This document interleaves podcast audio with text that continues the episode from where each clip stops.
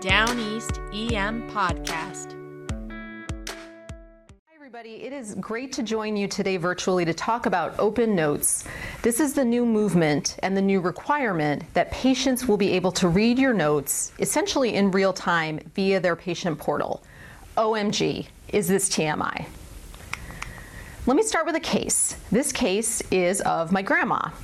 This is obviously a picture of her from many, many years ago. But when my grandma was in her 70s, she had a heart attack.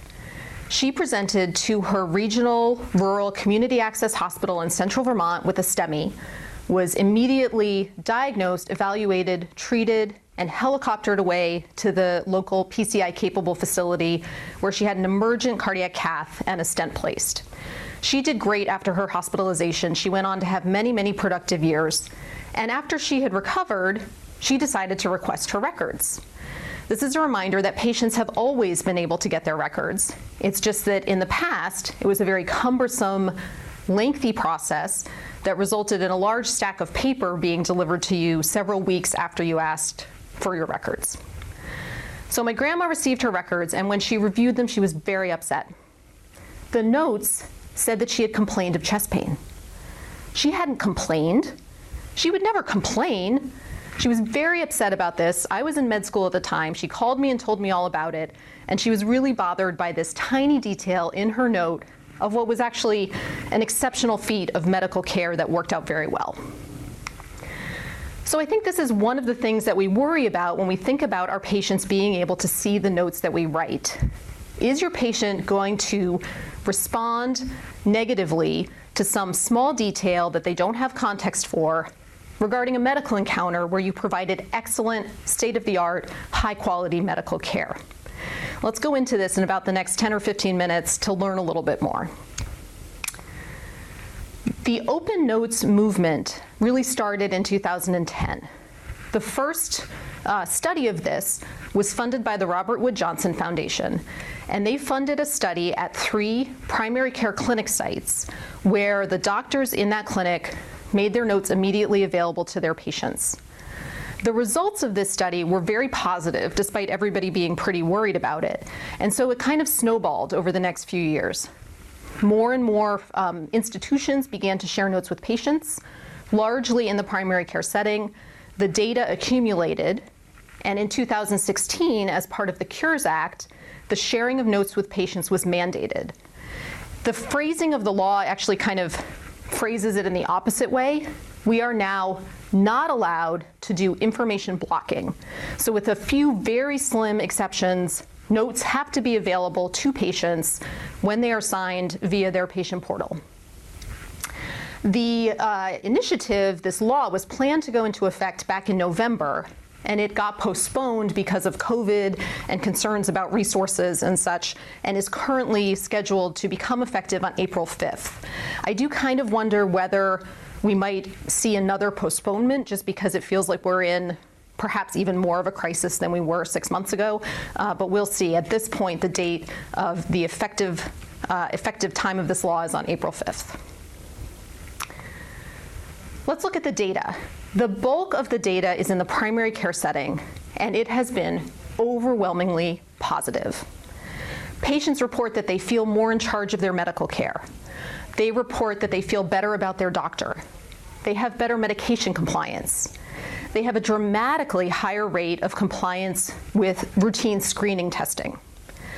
The drawbacks that were honestly very troubling potentially to these primary care doctors never really seemed to materialize.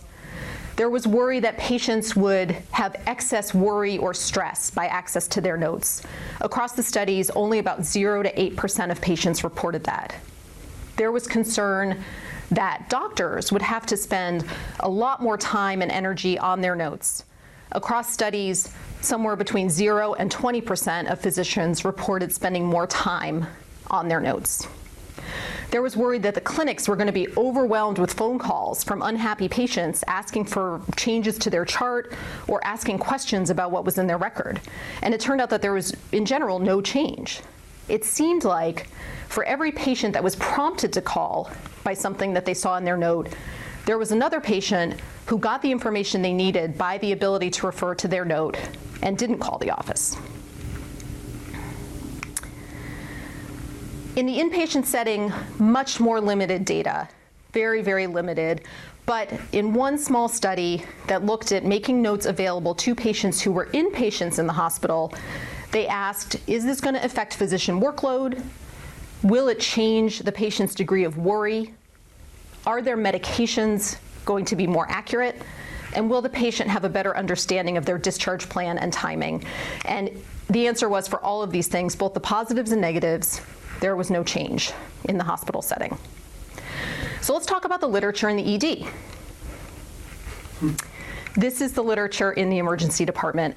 I have found not a shred of evidence regarding this practice in the ED, uh, despite really, I think, doing a really thorough search. And unfortunately, I have nothing to share with you about open notes as it applies to the emergency department. So, understandably, this makes us a little nervous. And I think we get extra nervous because we perceive that we are much more often in these really sticky situations in the ED, and we can envision times and settings where having the patient read your note is going to be less than desirable.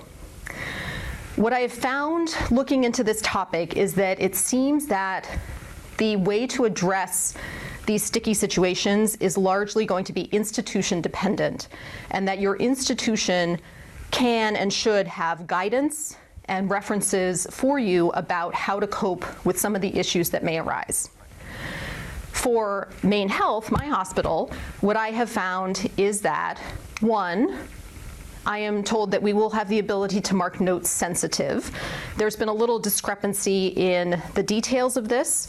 I am not aware of any guidance about when to mark a note sensitive, and I hope that more information will be coming on this. Another situation that we certainly worry about is, say, a pediatric patient shares information with you that they want to keep confidential.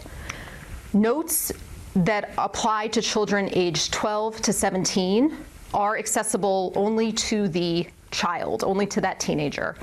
Parents do have access to pediatric charts. It is limited, though, to things like vaccine records, and they can also communicate with the um, with the primary care provider. But your note for a 12 or 13 year old will be confidential to that child's login. Who are patients going to call if they have a concern about their note? If it's their primary care note, they just call their primary care office. For us, these concerns will get filtered through health information management, and you will receive some sort of notification that a patient has reviewed their record and has some sort of question or concern about it. This has already happened. It just doesn't happen very often, but it certainly does happen when patients request their paper records and then have some sort of issue. So that same process is going to be in place. It very much remains to be seen how often this will happen. The available data from primary care tells us that we're going to feel very worried about this and it's not going to materialize and we're not going to be overrun with requests for addendums or changes to the record, uh, but we'll just have to see how that unfolds. So let's talk about some practical tips that you can use to adjust to this upcoming change. The first couple of tips are just obvious and things that we should be doing anyway. Keep it simple and stick to the facts. Now, I do not think that a patient does or should expect their medical record to be a document that they can easily interpret as a layperson. I think that hopefully there's some understanding that this document is primarily a way for healthcare providers to communicate with each other. That being said, if you can simplify your language, minimize some abbreviations, try to make the chart perhaps a little more understandable to the patient, then they're probably going to have a better experience when they review their record. Stick to the facts. Clearly, we need to do this anyway, but even more so in this setting. And I would addend to this stick to the facts tip that we need to be even more aware than we already are about any sort of chart jousting or criticism of other providers in the chart. Simply state the facts as they are and leave it at that. All right, write what you say and say what you write. I think this tip really dovetails nicely with some practices that we already know improve patient satisfaction in the ED. We know that if we take a patient's history and then say, let me make sure I got it right. You said that your chest pain started yesterday and it did this and it did that. Is that correct? Additionally, When you give that patient discharge instructions, we talk about having them teach it back to you. I've told you to do X, Y, and Z. Let me make sure you understand. So basically, minimizing surprises in the chart. And I know that we tend to try to avoid typing and documenting at the bedside while the patient is right there. But in a way, this open notes uh, movement might support doing that so that you can refer to your note, refer to the patient, and make sure that you're getting it right. Discuss next steps. We know from the primary care literature that your patient is going to look at this note to help refresh their memory about what to do next. And in fact, they may look at this note with a family member. They may be somebody who does not speak English as their primary language. They may bring it to a friend to help understand it. They might be very hard of hearing and they didn't really get what you said. They may bring it to a family member to help interpret. So consider adding into your note a second person paragraph where you're telling the patient what to do next. Please follow up with your PCP. Please take this or that medication. Please come back to the ED if X, Y, or Z happens. This is my favorite feel good tip for how to interact with uh, open notes. Patients love it when they look at their note and they feel supported by the physician that saw them. So if you see a patient who's had some sort of victory or success in the care in their health care, in the, their care of themselves, support that in the chart. Maybe they've quit smoking, they've lost weight, they've been compliant with their medications. If you can write a positive and supportive statement for them in the chart and then they read it in the aftermath of that visit, they're going to feel really good and it's going to support those healthy habits even more so. And then finally, tame your dragon. So, vo- voice dictation software has its limitations. I think that we are. Uh, forgiving and perhaps even more amused than anything else when we see crazy dragonisms in uh, a note from a colleague. But I do think that patients are going to be less understanding and less forgiving of this and potentially extremely confused depending upon what the, uh, what the error may be. So really continue to try to maximize the efficiency and accuracy of using your voice dictation software and even consider putting in a dot phrase that acknowledges that your note was created using dictation software and that there might be errors. So, in conclusion, I think there are clearly reasons for apprehension about this change, in particular, the absolute lack of any data or evidence in the ED setting. But I also think that there's reasons for optimism. People were very worried about this in the primary care setting, and it turned out to be a very positive change. That first study that I told you about, when they asked the patients and the doctors at the end of the study, Do you want to keep doing this? 99% of the patients said yes, and 100% of the doctors said yes. So our apprehension may be unwarranted, and we may find some really great benefits to this change. Finally, this is what we do in emergency medicine. We take curveballs as they come to us. We make changes in our practice. I'm very confident that we will learn and adapt to this new change. Thanks so much.